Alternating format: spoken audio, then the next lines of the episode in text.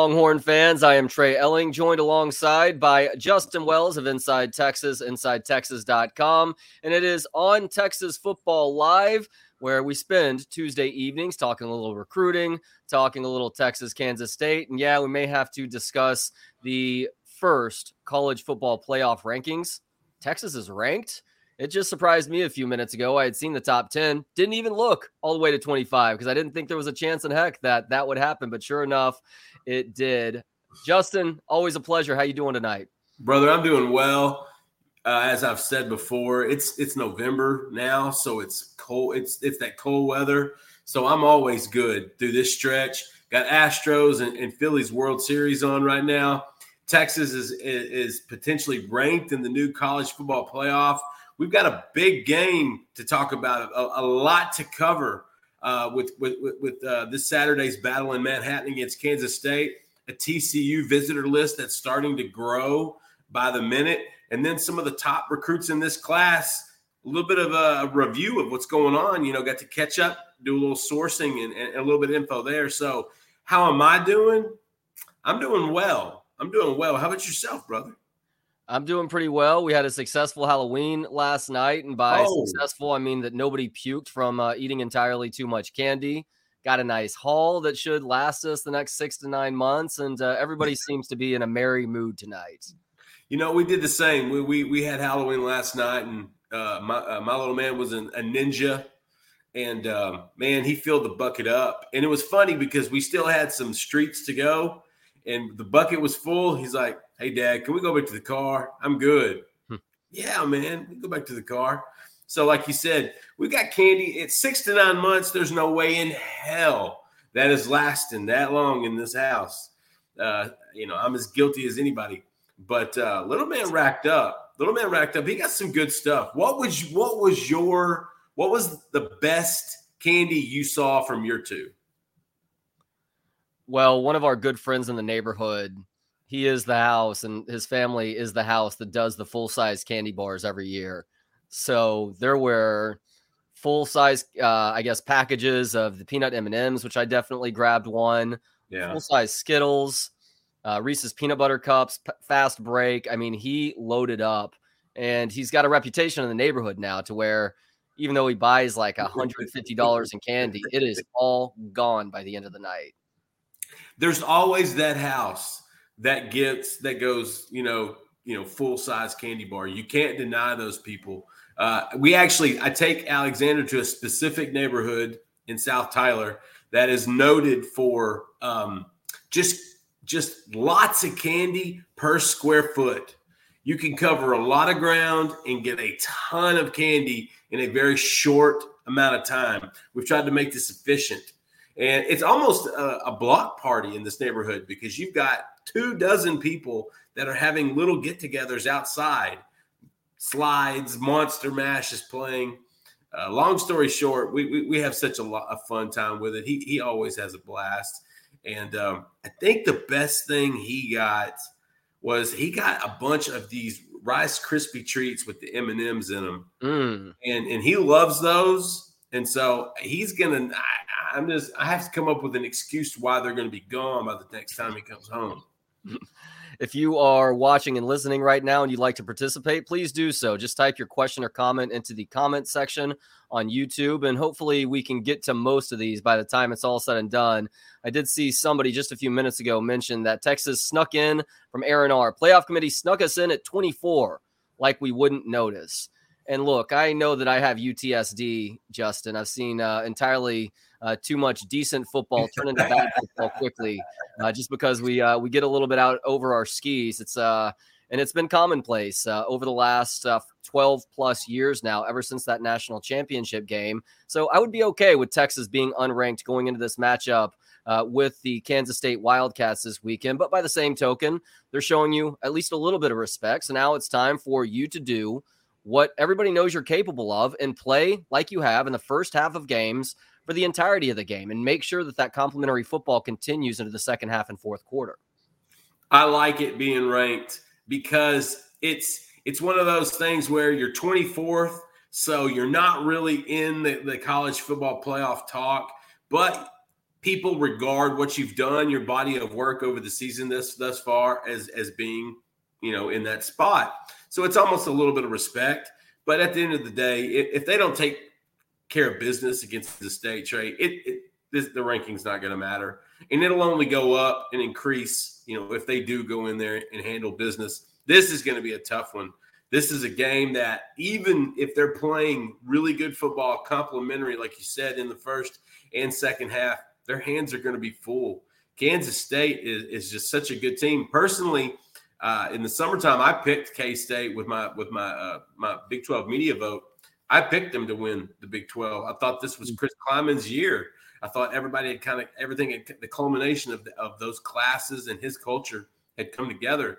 And then you got the addition of you know you got Deuce Vaughn, who's been just he's a pinball man. And you you grow you know being in Austin, Texas for so long, you've known about Deuce Vaughn for a long time. The running back for Kansas State and and and you know borderline All American. I believe him and Bijan are number one and number two in rushing in the Big Twelve. Um, you know, his dad was a DB coach at Texas back in the day, and so mm-hmm. he, you know he he grew up in that in that in that part of the woods and man, you talk about an outstanding kid on top of being a, a fun football player. They've got a good defense. They've got a solid offensive line. They've got two quarterbacks that I think can get it done. Either Will Howard or, or Adrian Martinez, whatever your cup of tea is. Chris Klieman's getting the most out of those guys. And so, regardless of Texas being ranked in the new college football playoff ranking, I think that's if you're a Texas fan, just just just say, look, hey, there's some people that think what you've done, the body of work thus far is good. And uh, maybe they're the same as you. They just want to see teams finish. And, and then you can really start to have these college football playoff conversations uh, down the road.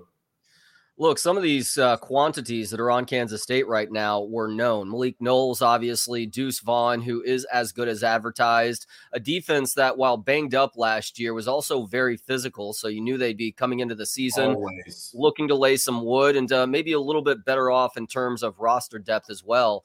It's what has happened at the quarterback position that's been a complete surprise. And that was the X factor as you. And I don't think I had them winning the conference necessarily, but I had them as a sleeper to actually play for that conference championship game. It was what is Adrian Martinez going to give you? We saw a guy at Nebraska that really didn't get a whole lot better from his freshman year through his junior year. And as a matter of fact, he regressed over these last couple of years. Well, it turns out Scott Frost is the quarterback screamer because uh, Chris Klieman has done a great job of unlocking him, but he gets hurt last week. Will Howard comes in, who Longhorn fans are very familiar with. We saw him last year, after all, filling in for an injured Skylar Thompson. He That's looks right. like a completely different quarterback right now. And regardless of which guy goes on Saturday, Justin, uh, that is something to keep an eye on because both guys are playing excellent football.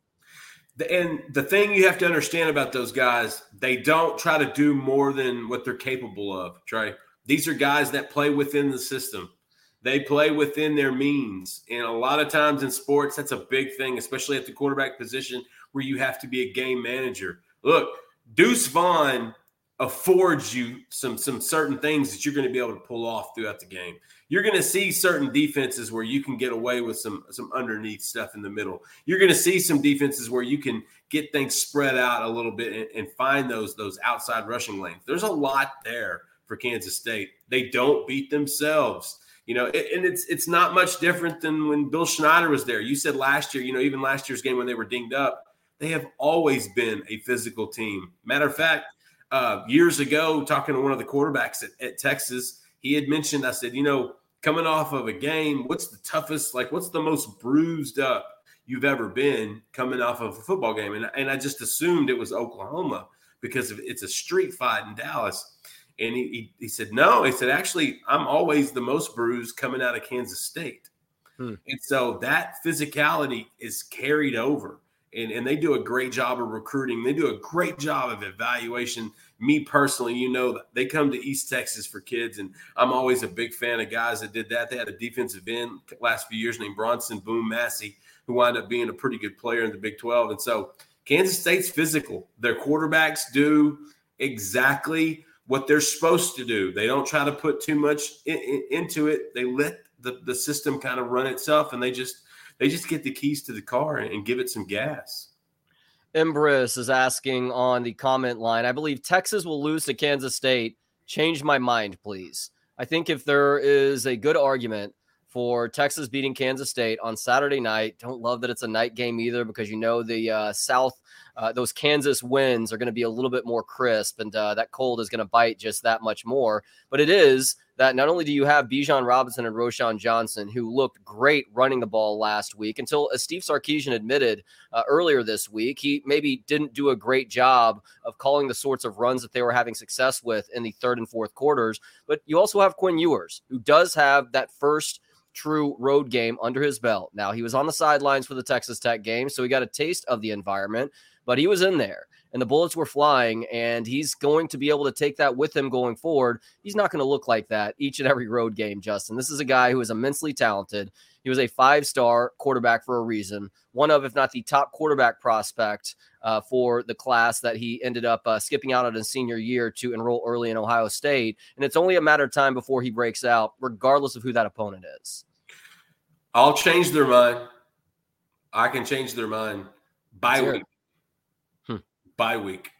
Let me tell you something. If this game were to happen last Saturday, I, I, I believe you're right. I believe M. Breeze is correct. I believe Texas loses to Kansas State. As dinged up as they were in the secondary, you have to understand last week a lot of starters didn't practice. They mm-hmm. they were there. They went through the drills. They went through the install. They went through the you know the the the, the minutia of the of the day, but they did not really thump. There wasn't a lot of uh, a lot of hitting. And so that was to get those guys healthy. That's the way to change your mind. It's Kansas. It's the fact that Texas gets two weeks to prepare for this team. I also feel like Quinn Ewers getting that game against Oklahoma State, that that stinker. I feel like that was almost a rite of passage. I felt like it was similar to when he threw the pick on the first drive of the first game against ULM it's almost like, yeah, you got to get one of these out of your way. You got to get the stinker out of the way. And and I, and I know that sounds optimistic, but I, I know, like you said, I, I've watched Quinn Ewers for five or six years. This kid is incredible, and he will not repeat what he did in Stillwater. He will come out a better player, especially now that you give him a bye week and you give him two more, you give him that extra week to work with these receivers, to get with these guys and be on the same page uh, because he'll be the first one to take responsibility for it, even though he's not the most responsible for that passing failure in Stillwater. That was a uh, definitely a group effort, and so that's the way I would I would say change your mind. I think the coming off a of bye week, I think Texas the getting a two week advantage, I think is going to help Sark. We know they'll come out with an excellent game plan in a script mm-hmm. in the first half. Sark has has proven that to us in a year and a half in Austin. It's what you do in the second half. It's they've played well in second halves. They've had double digit leads in second halves. It's stepping on the throat. A lot of times people felt like Texas Tech was there to step on their throat and they didn't. A lot of people think that Oklahoma State was there to step on their throat and they didn't. This team is closer than you want to believe. And so, how would I change your mind? I'd say bye week for Texas gives them the uh, an advantage. Also, they have a lot of good K State tape. from last week. They saw a they saw Kansas State play, in my opinion, at their best. Not mm-hmm. sure that program's going to score. What was it 48 points? I don't think they're going to do that again, but it, it, that's where you have another advantage because you get to see a lot of what Kansas State may have been saving uh, along the way. And so, if I'm a Texas fan, if I need to change your mind, I'm going to tell you the bye week is the advantage that Sark and these kids really needed. Steve Sarkisian talked on Monday about them needing to find a consistent third wide receiver. Obviously, that became more difficult when Isaiah Neyor injured his knee in the preseason. He's out all year long. For you, as somebody who knows this roster as well as you do, uh, who do you think the most viable option is to really step up and become that valuable third wide receiver?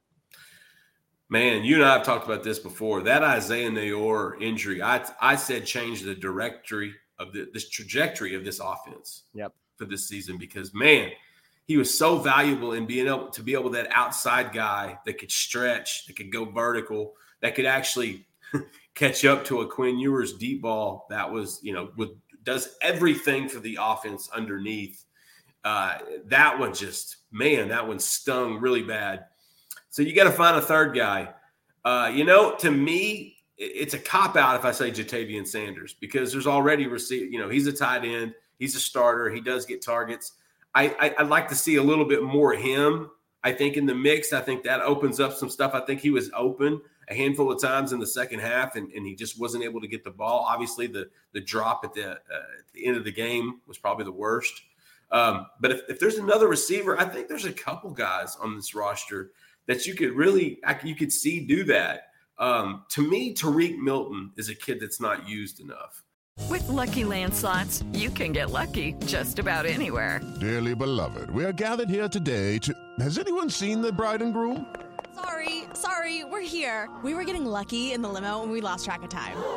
No, Lucky Land Casino with cash prizes that add up quicker than a guest registry. In that case, I pronounce you lucky. Play for free at LuckyLandSlots.com. Daily bonuses are waiting. No purchase necessary. Void were prohibited by law. 18 plus. Terms and conditions apply. See website for details. I really, when he does play, I feel like he produces. Yep. And I know they really want that field stretching, lengthy type guy in Casey Cain to turn around. I just don't know if Casey Cain is ready for that that move yet. I don't know if he's ready. They had him on a really good route in Stillwater, and he didn't necessarily finish the route. Otherwise, he's probably wide open and can cut it upfield for a score. And so there was some miscommunication on that as well. And so he's right. Sark's right. They need a number three guy just to kind of take a little bit of pressure off of Worthy in, in the amount of snaps, or a Jordan Whittington, who I think has still played well uh, when definitely when he gets his target. So give me Tarique Milton. Um, there's another guy, Brennan Thompson, who we got to see a little burst of him mm-hmm. for the first time. And, and, and that was really exciting because you only saw him and people only saw him in like third gear. They didn't see this guy like really take off. This dude's got legs. It looks like the, the road runner on when Wiley Coyote's chasing him. Dude can go. That's a guy. He's another smaller guy, like in like a worthy, like you know, that's more of an inside guy, but he's got so much ability and so much talent, and he's got the ultimate equalizer in that speed factor. And so for me, a number three guy could definitely be a Tarique Milton, could be a Savion Red. But I think Brennan Thompson's a kid that you put that ball in his hand a little bit more in space, you may see a little bit more of that burst. Chris Connor says, any of you hear that Bijan claimed that OSU knew we had a run play on and stacked the box accordingly? Did he mention that during media availability this week? If so, I wonder if Sark will start covering his mouth with his card every time he calls a play, similar to just about every offensive play caller I see on TV nowadays. It may be even simpler than that, Justin. I think it was back during the Texas Tech game where it was uh was it Rod Gilmore who was uh, the color analyst on the call there, and he was pointing out that whenever Bijan was going to get the football, he was lined up inside the tackle position. When he wasn't getting the ball, when it was a pass play, he was lined up uh, directly over, maybe even a little bit outside the tackle position. I assumed that's something that they had fixed, but maybe that's not the case. And if Bijan is saying that, you need to address that address that stat. Yeah, I, am not sure if he mentioned it during the availability. Actually, um, you know, they didn't. Players didn't talk this week, coming off of a bye week. But I will say this: um, that's they were. Tr- that was what you call a tendency that Oklahoma State picked up on Texas. That had nothing to do with reading plays, play calls, things of that sort. Yeah, listen, believe it or not, play, kids know plays that are going on during the game more often than you think. You just they just don't talk about it in the media. But there's plenty of times within a game where a defensive player will scream out the exact play that's being called, and it's not because of lip syncing, uh, you know, uh, the, the, head coach or getting a signal from up above. It's because of, of the tendency they talked about during the during the week, and that's what game planning's for. That's what scout teams for. That's what installs for is looking for those tendencies. Texas kind of has that. I, I think I know what he's talking about the last two or three drives against Stillwater, against Oklahoma State, it felt like they were trying to run that outside zone. And, and every time they would go to the weak side or, or the or, or, the boundary side, it was getting stuffed. I want to say it got stuffed three or four times there, and you just kind of felt like they were running into a wall, and they kind of knew that it was coming. I bet that's what he's talking about, and I don't think that has anything to do with with knowing what Sark's calling. I think these guys just understand the tendency of the game, and Gundy and those guys understand this was something they lean on in the fourth quarter. This is something they were leaning on to get that that chunk yardage to try to to chew up the clock. And so, yeah, uh, no no no, no player availability this week, but when he said that they ran against a stack box, that probably meant they knew what was coming, and that probably meant Mike Gundy and those guys did their homework, found a, a tendency with Steve Sarkisian, and exploited it. We'll take this question from Joel McWaters to begin transitioning into the recruiting chat. Joel says, How many wins do we need to finish with to attract portal kids? It's a fair question. And the honest answer is the more wins, the better. But this is also a coaching staff that did a phenomenal job in the portal last offseason, coming off of a season where they didn't qualify for a bowl game. Do you want to do that again? Absolutely not. But regardless, I think this coaching staff is going to be okay with identifying guys in the portal and bringing guys in who can contribute right away. You know, Joel, I preach sometimes as well. And one thing I've started to to get up on my sandbox about is you got to leave a few spots for the portal. Uh, any wins are going to be help are going to be helpful down the stretch, especially this last month where you're starting to see coaching changes happen obviously at Auburn, you know, yesterday. You're going to start seeing players jump in the portal because of those coaching changes. Obviously, I think three or four kids from Auburn uh, had mentioned that they, they were going to do that. So uh, let's just say they went they went out. They win four, you know, four games. Um, yeah, the, they're going to be attractive. But the truth is, they could go two and two and be attractive because there's going to be a few spots on the defense going to have to be filled by portal kids. It's it, it's just it's a must there's going to be guys there that you can't necessarily find in recruiting high school that, that need to be developed, that need to be impact kids immediately. They're going to have to get another safety. If Anthony Cook goes to NFL, and we're pretty sure he will, uh, they're going to have to have a guy back there besides Jerrin Thompson. That's a must. Linebacker is going to have to be replaced by DeMarvion Overshown, and I don't even know if you're going to be able to find one of those, but you're damn sure going to go through it and, and look in the Gary Johnson, Diamante, Tuck, Diamante Tucker Dorsey proviso. You know, you look for those guys with with mileage and, and, and talent and experience. And then the D line, they're going to lose a lot. I think we talked about this. That they're going to lose like over a thousand pounds of dudes. And so that's going to be a spot. I think they're going to need a guy in there, just just a strong body to go with Byron Murphy and Alfred Collins and and and, and those rising stars, and so and Vernon Broughton's. And so uh, yeah, any wins are, are, big. They they beat Kansas State. Yeah, that looks great going to the portal. But honestly, what, what really is attractive to players in the portal is starting positions at bigger schools. And Texas is going to have that opportunity, especially on the defensive side of the ball. So, regardless of win or lo- wins or losses, the fact that they're going to have some availability and some spots for uh, for some of these kids that'll hit the portal in early December, that to me is the most enticing. It is the strategy that Jimbo Fisher laid out really well about a week ago, coming off of the South Carolina loss. Is that we got a ton of playing time right now. You don't love hearing your coach talk about it, but it's the truth too. When you're talking about guys who are coming from other big time programs who hope to make an impact up to this point at an Alabama, a Georgia, an Ohio State, or the like, that yeah, just like what Ryan uh, Watts has done here at Texas this year, he is a starting cornerback and he is this team's best cornerback most weeks now. When he's hurt, that's uh, that's unfortunate, and it's something beyond his control. But he is as close to a lockdown as Texas has in that secondary right now in terms of the guys on the outside. So look at examples like that. Look at uh, Keilan Robinson, even and Jahleel Billingsley. I know he's just now getting back into the flow of things, but they will continue trying to find ways to use him because he is such a dynamic talent. Those examples exist across college football to a degree, but they absolutely exist on this Texas roster this year. All right, Justin, we may end today's conversation with a little uh, college football playoff rankings, even though I only caught the top 10. It was pretty amusing listening to those guys all but admit that uh, they really didn't care about any of the surprises right now. If this was a week or two before the uh, playoff announcement itself, it'd be one thing, but uh, they've been beaten down by this process year in and year out. We will shift to recruiting now. And every week that you and I talk recruiting, it seems like we are talking two guys above all else. Now, there is an exception when something good happens with Arch Manning. We want to get that to the people first, but uh, things are pretty status quo with Arch right now, and that is just fine by us. But how status quo are things with a couple of guys named Johntay Cook and Malik Muhammad, starting with Cook. You know, got to go see Johntay Cook last week. Uh, you know, it's it's good to always go check in at DeSoto. Uh, Coach Mathis, Coach Sweeney, Coach Williams, those those guys do a great job. Uh, one of the former coaches at Texas in the mid 2010s, uh, Kyle Coates. He's a co-defensive coordinator out there at DeSoto now. I love going out there. And mainly it's to get to see Johntay. You get to see Trey Wisner. You get to catch up with those guys. And Johntay made pretty a pretty strong uh, affirmation. Hey, he's locked in.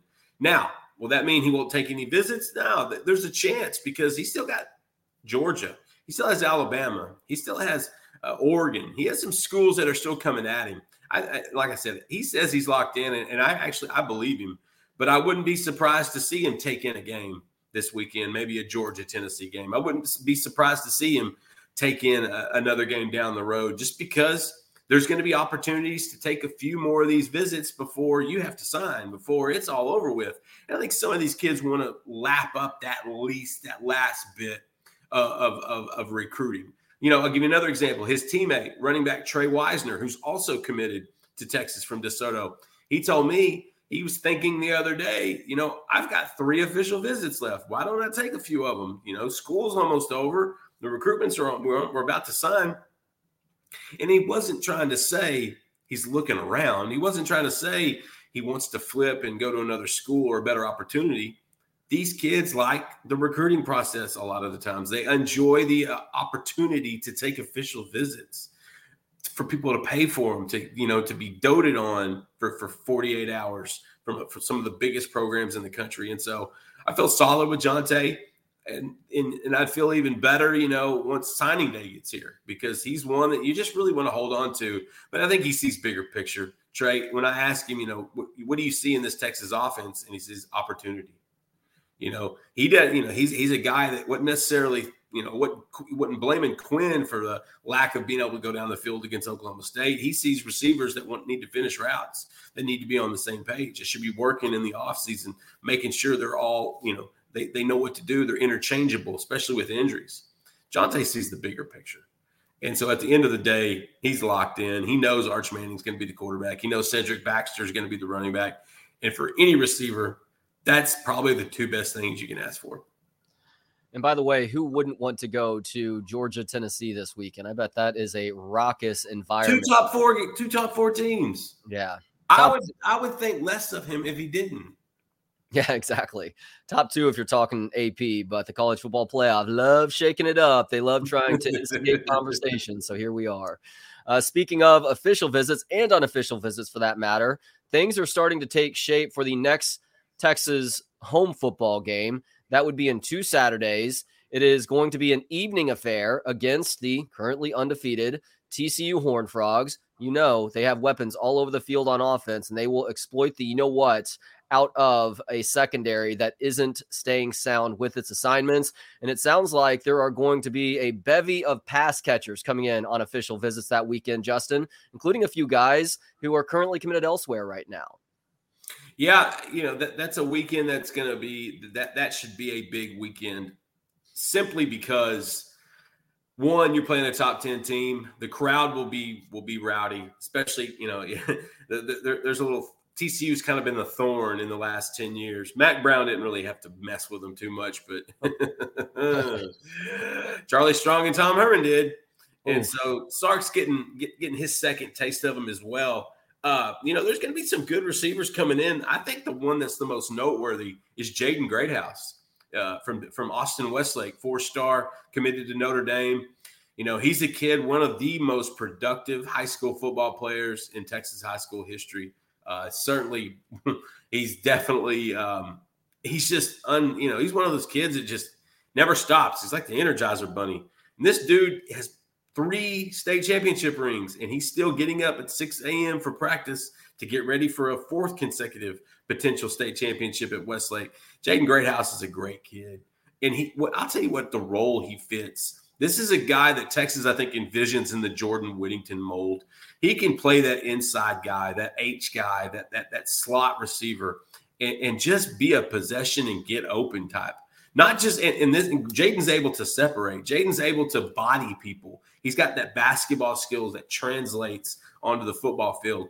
And, and listen, man, Jaden, like I said, he is just an outstanding kid overall. That's a guy you want in the program.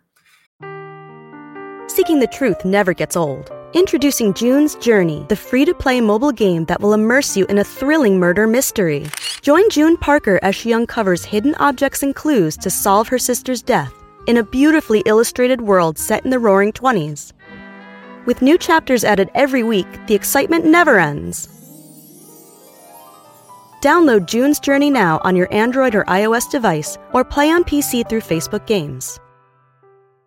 And it doesn't hurt that half of Westlake winds up playing at Texas, it seems here recently, from, you know, Sam Ehlinger to obviously Breckyn Hager. Now you're dealing with Michael Taaffe and a, and, and a, and a uh, I almost said the wrong Vasek. Um, Ethan Burke his his his his his twin, his Siamese twin, Connor Robertson.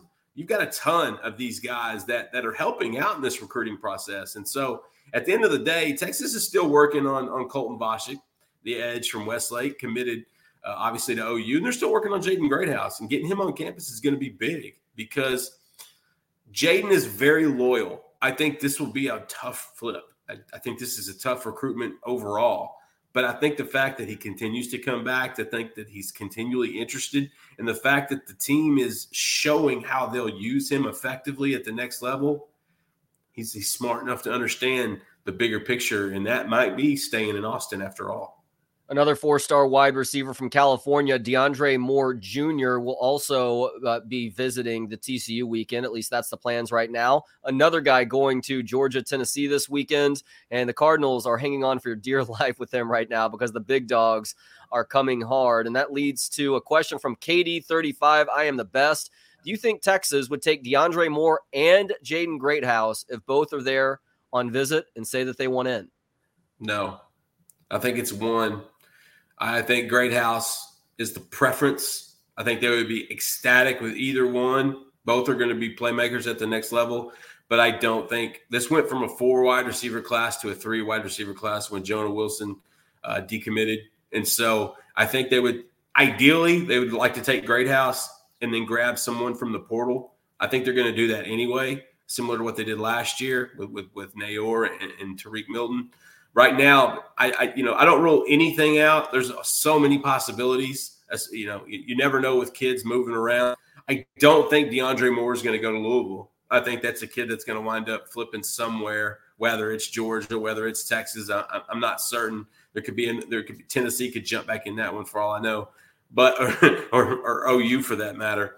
But I just no, I, I don't see both of them uh, like I said, they'll take either one of them. I, I, know they love both of them, and there's so much upside there. But I, I think the preference is Jaden Greathouse or DeAndre Moore, not both.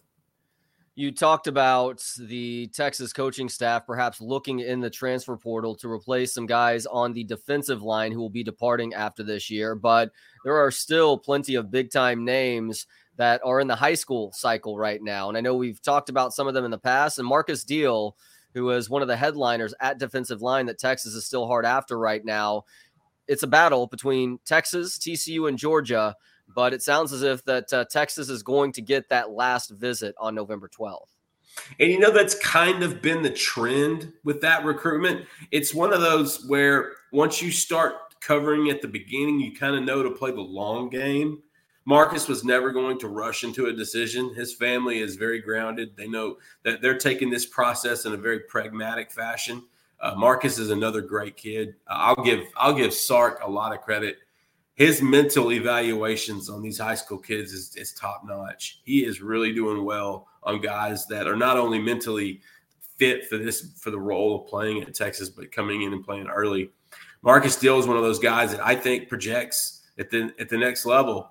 Uh, I, I, obviously I think he's an offensive lineman, but you know what? Right now he he he's a guy that you know he, you're going to have to you know it's offense or defensive line. It's going to be one of those for, for this guy for this kid. Mm-hmm. I think he could do well at either one.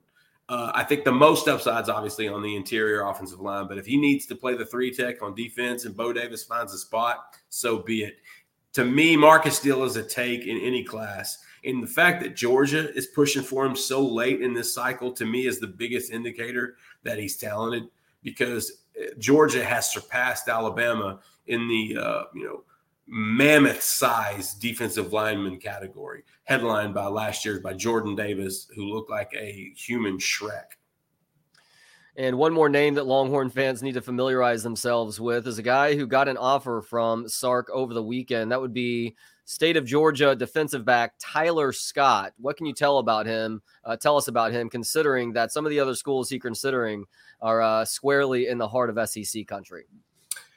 This is another one of those senior offers. I think when they offered Warren Roberson, safety out of Red Oak, at the beginning of the season, uh, Roberson committed to TCU over the weekend. And that was a big get for TCU because Roberson is an absolute animal. And Texas is going to absolutely hate playing that kid for the next four years, or preferably maybe just two, one, one or two per se.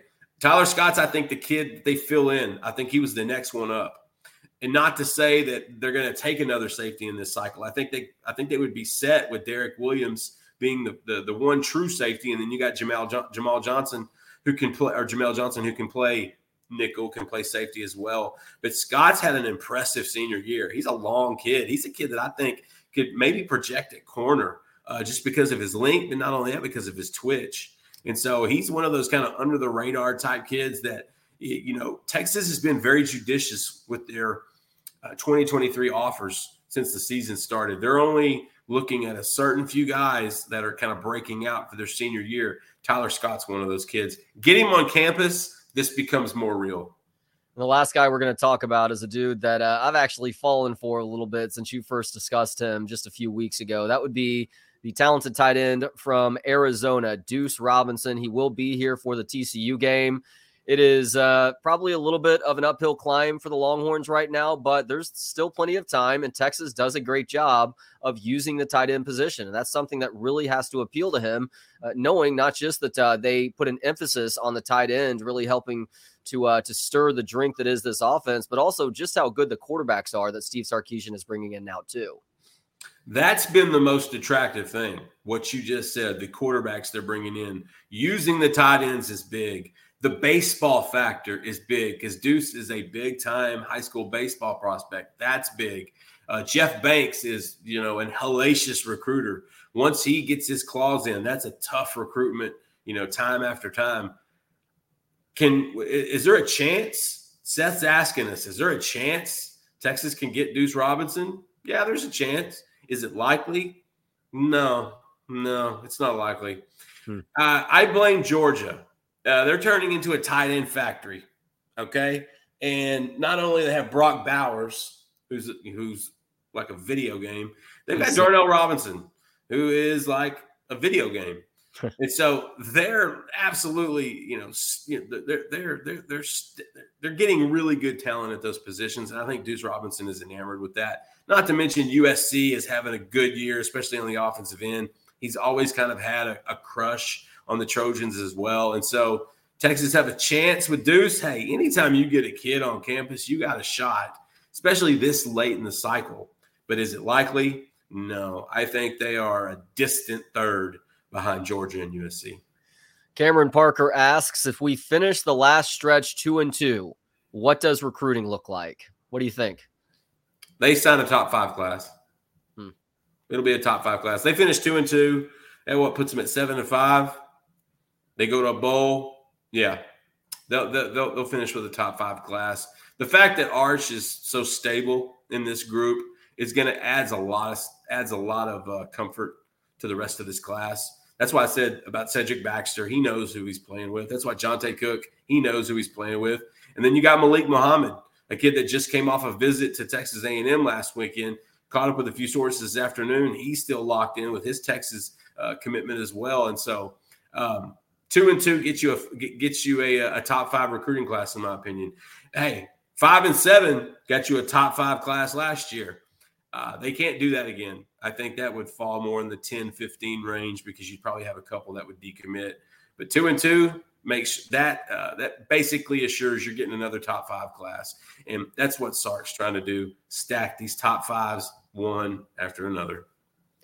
If you're watching right now on YouTube, we do appreciate all those thumbs up clicks to let us know that you like the episode. Also, if you haven't already, why are you wasting time? Click that subscribe button, that red subscribe button in the upper right hand por- uh, corner. It is the best uh, Texas insider content around, and we're cranking it out all day, multiple times per day. Obviously, we do great uh, game previews and recaps as well. I mean, it is a seven day a week venture.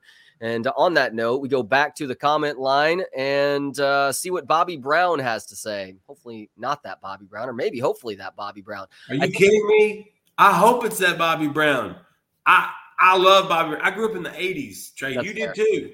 Bobby Brown. People don't understand. In the mid to late '80s, Bobby Brown was it. If that's Bobby Brown, I'm gonna. I, I love it. If it's not, still cool. I just worry about Bobby Brown being up for like four straight days and trying to uh, write in questions on the uh, the comment line. But this question is lucid, so we'll assume that if it is that We've Bobby had, Brown, we've had some crazier guests. That's true. If I think Texas goes 4 and 0 down the stretch if Quinn lights it up.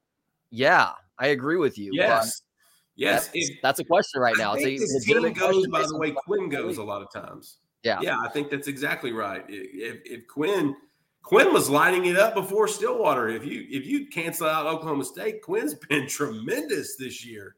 But he had one of those stinkers that a lot of young freshman quarterbacks have from time to time. Uh, and so, yeah, they can definitely go. th- these are four winnable games. Four winnable games that controls your own destiny. Four winnable games that potentially gets them in the Big 12 championship game. Yeah, if Quinn if Quinn, Quinn and those guys can get vertical and they can look like they did a little bit earlier in the year, get that Stillwater game in the rearview mirror, absolutely, they can do 4 0. King Leo 95 says, I really like the tape of the new offer at defensive tackle that's committed to West Virginia. What are the chances we steal him away? And by him, he means Justin Benton.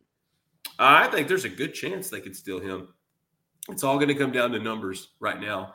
Uh, I think they're pretty set on the interior line, uh, but they still would like to add a couple edge guys, potential DN, outside linebackers. Justin Benson's got incredible tape.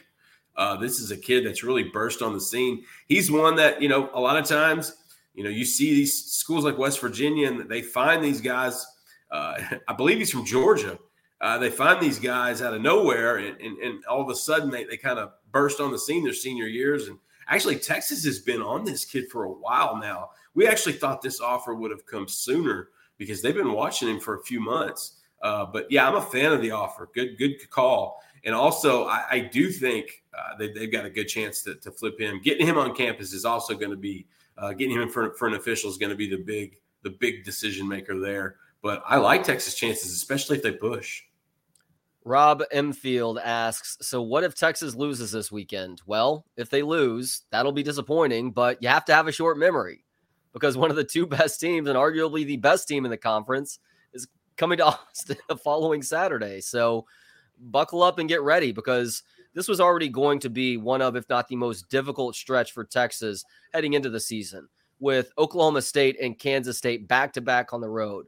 But with what TCU has become this year, with Max Duggan at quarterback, all the weapons, they can be had defensively. Uh, but the fact that TCU is now the third game on that list, look, it's nice that you got the bye between Oklahoma State and Kansas State.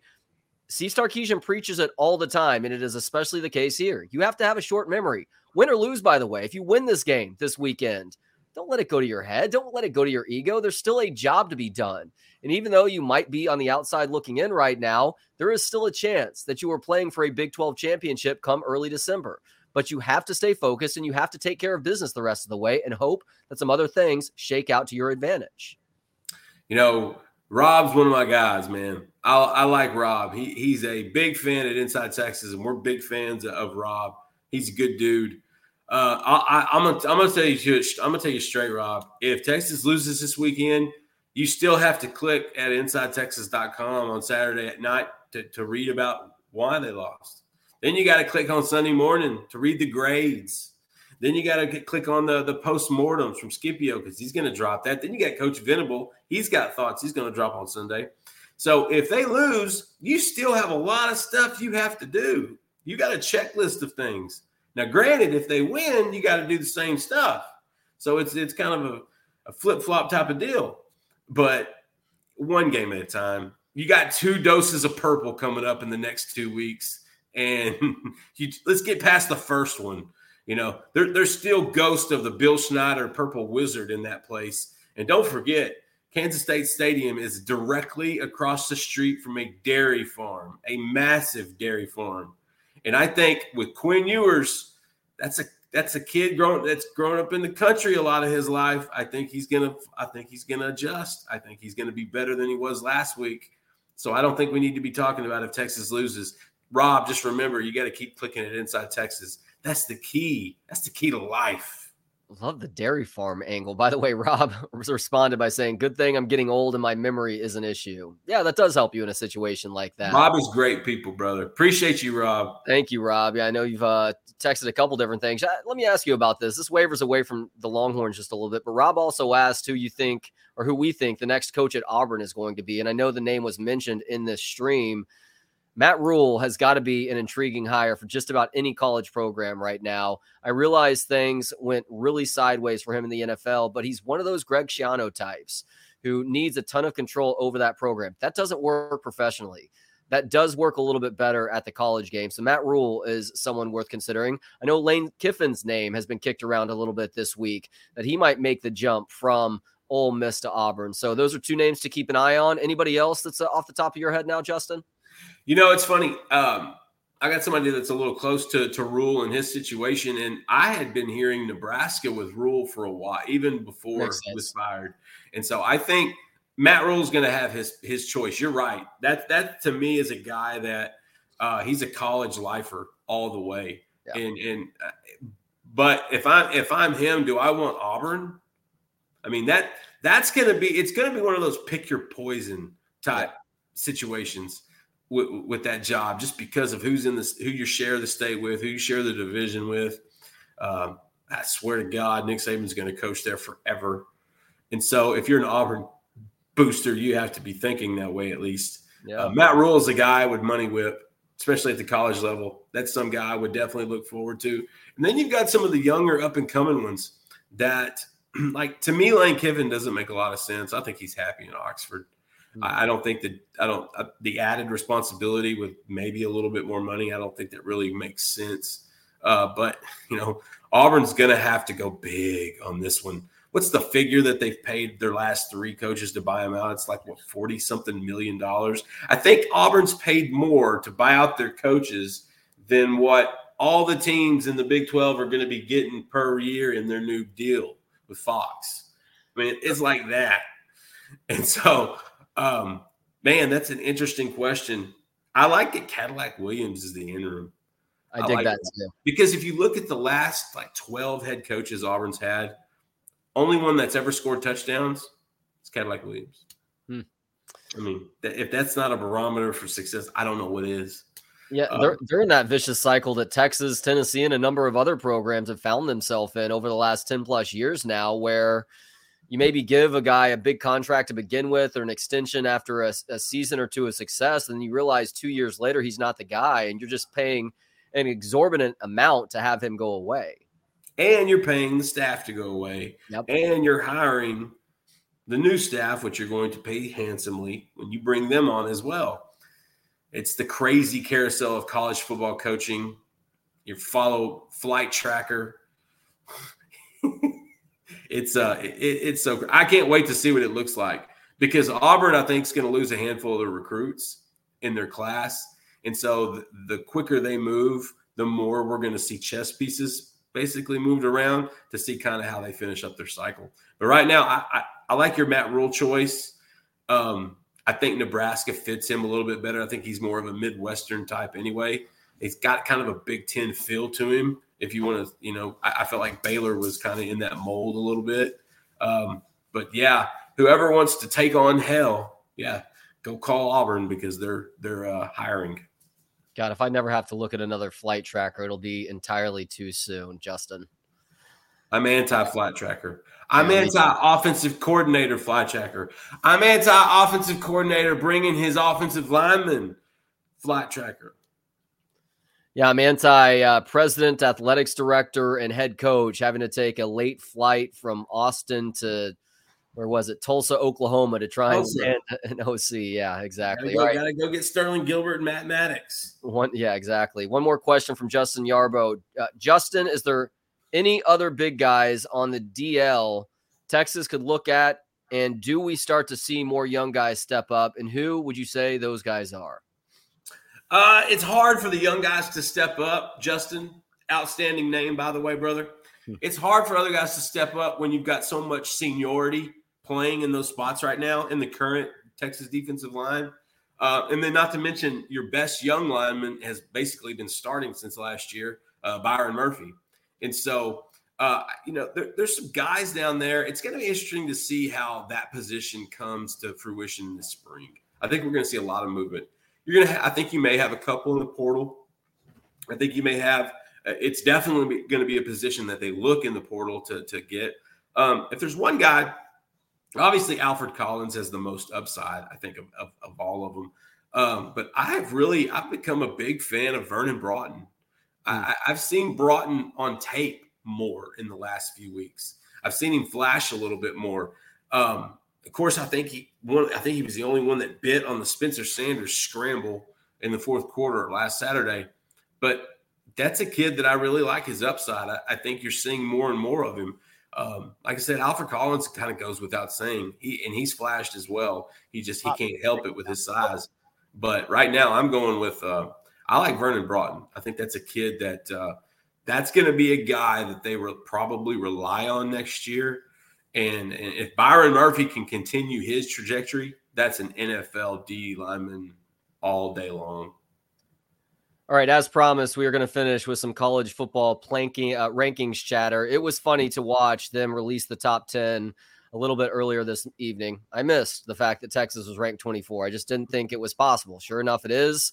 Uh, just ignore that, Texas. It doesn't mean anything one way or the other. But it was amusing to me to hear Kirk Herbstreit and some of these other guys try to care and at times make little effort to actually care about these very first rankings. Where I think at one point Herbstreit said, Look, if this is three weeks down the road, I might care a little bit more about this. But right now, there's still uh, a lot of things that have to play out. But if we're talking about TCU in the Big 12, TCU maybe in a sense did get screwed just a little bit because even though they're undefeated, they're behind uh, Alabama right now. TCU at eight, Alabama at seven. That's not a surprise. It shouldn't be a surprise. A lot of these times, these are popularity contests. Right. And if you were to put Alabama and TCU on a neutral field, I bet Vegas would give, I bet Vegas would wind up giving TCU a touchdown, probably five, six points, if not more. Um, I think that's the difference. I think that's why you've got Alabama up there. Now, like Kirk Herbstreit said, this thing's going to play out. You still got divisional games. You still have a lot to, to happen. But to counter what you said opening about, you know, Texas is ranked 24th. We didn't really expect it, except for our trusty uh, editor, Joe Cook. He, he, for some reason, he had this vision that it could happen because he had a story out like a second after it did. I don't know how he does that, but it's amazing. And so uh, I think he gets it from Kellner. But at the end of the day, um, be happy being ranked. That means you're res- that means you've got a little bit of respect among these guys that are that are doing the voting. It means you there people are paying a little bit of attention. It's okay. Just understand you want to be ranked higher. Just understand you go in to Kansas State and take care of business, you'll you'll be ranked higher. Just understand, hey, that's the world we live in now. This this ranking show feels like uh, um, it feels like a spectacle.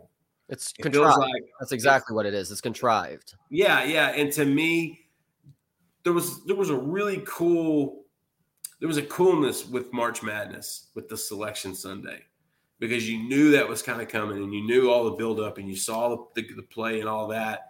This to me, it's not organic, and so it's not as cool. Uh, it's it's more for show. It's more for the spectacle. Just Texas just knows it doesn't really matter what you rank right now in, in the college football playoff. The fact that you are, you're getting some respect uh, across the voters. But understand, um, it only matters, uh, you know, what you do on Saturday against Kansas State. I didn't see where Kansas State was ranked. I want to say they were in the teens. Do you, do you have it in front of you? I, am trying to click on it, but every time I click on something, uh, ESPN makes me play a video. So it's I'm probably a bunch of Texas fans clicking because they're ranked. Yeah, exactly. Or it's a bunch of A and M fans clicking to see if they are ranked.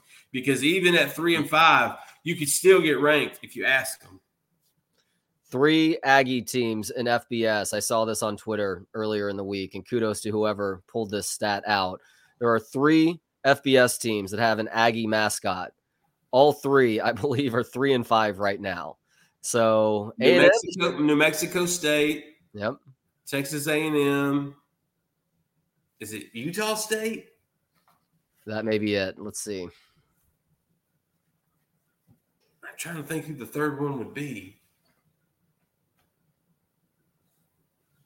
That's my guess. Yeah, I'm not. I'm not finding it right now, but it was uh, still amusing that uh, A and M is squarely where all the other Aggies uh, are in this country. The other two teams that call themselves Aggies. Let's see, New Mexico State. Yeah, I'm not going to find it here. Utah uh, State Aggies. I nailed it. Thank you. Three for three. So Victor Abundis. You are three for three. I live in Kansas City. The Kansas State uh, Wildcats remind me of Chiefs Kingdom. They're fired up to beat Texas. When I went to co- job up in Manhattan for most of this century. Listen, one of the games I went to cover in Manhattan one time. Okay, first off, I get, I get, I get out, and the fans are tremendous. The parking is easy, and for somebody in our job, that is huge. The parking is easy the fans are bringing you into their tailgates, inviting you for food. Here, take this, try this. We're so happy to see you.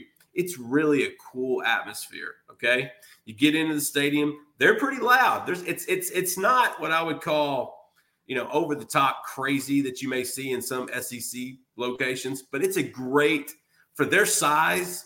It's just right, and it gets it gets loud, and it's and they've done some renovations on that place in the last five to ten years. It looks really good I think they, they, they've done a good job and they have something to be proud of. At the end of the game, when you leave, the fans are still out there wanting to feed you. They're, they're still wanting to, they're still, and they're wearing shirts. I'll never forget someone tried to give, gave me a shirt that said, We mess with Texas. And it's a big purple shirt with a big wildcat on it. And I took it just to be polite. Um, but the coolest thing I remember about the end of the games in Manhattan is the football field becomes a giant family playground. Hmm. And I always thought, can you imagine if DKR, if they would let their family come down and, and kind of the kids, coaches' kids, they play a little football, you know, just throwing the ball around. You know, the, the mothers are with the, the, the, the other players' parents. And it's so when it says Bill Snyder Family Stadium, they are not lying. It is a family atmosphere. And I think that's it's one of the cooler atmospheres in college football because when you cover these games, most of the time people clear the, the field. They don't want you on the field uh, when the game's over, and they do their best to kind of to get all that all that off so they can clean it. Whereas at Kansas State, they invite all the kids down there, and it's just a bunch of little kids throwing the football to each other, a bunch of family members hanging out.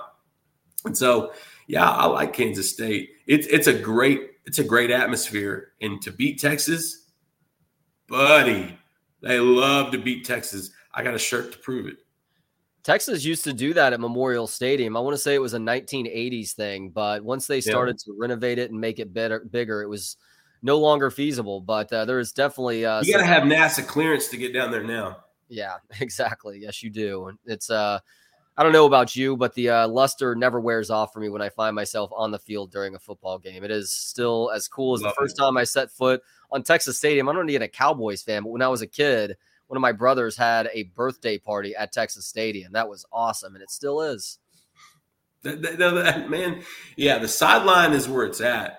Yeah. Just because if I were to tell anybody that hasn't seen it, the game is so intense at mm-hmm. the college level on that sideline. It's so violent and intense. There's so much going on at, at all times yeah, it's it, it's a trip down there. I, I, I miss that part of it. Uh, obviously, I you know I do the high school stuff, but I I miss going down there on the sidelines a lot of times and covering those games and taking pictures, just because man, it's it's intense down there. I mean, it's the fourth. It's usually the fourth quarter of a close game. It's it's it's crazy. I'll never forget being down there for Texas and Notre Dame when the Fighting Irish came to Austin in 2016, and uh, you damn near get trampled uh, by the players because everybody rushed to the end zone to jump on Tyrone Swoopes. I'll never forget Brandon Jones damn near piggyback me uh, to get there, and those are good times. Those are good memories. Um, that's that's that's Kansas State's good at that. They uh they they, they embrace that. Ski Breck is asking, is Martinez going to play on Saturday? That's TBD right now. But guess what? Yeah. As soon as we know, you will know as well. Make sure to stay tuned at InsideTexas.com and also Inside Texas YouTube channel on Texas football. If you haven't already, please do subscribe to the channel. And please do hit that thumbs up button if you liked what Justin and I have done over the past hour. Justin, always a pleasure. Talk to you next week, man. Hey, nothing but love. For Justin Wells, I am Trey Elling. You are watching on Texas football. Have yourselves a great rest of the week and hook 'em.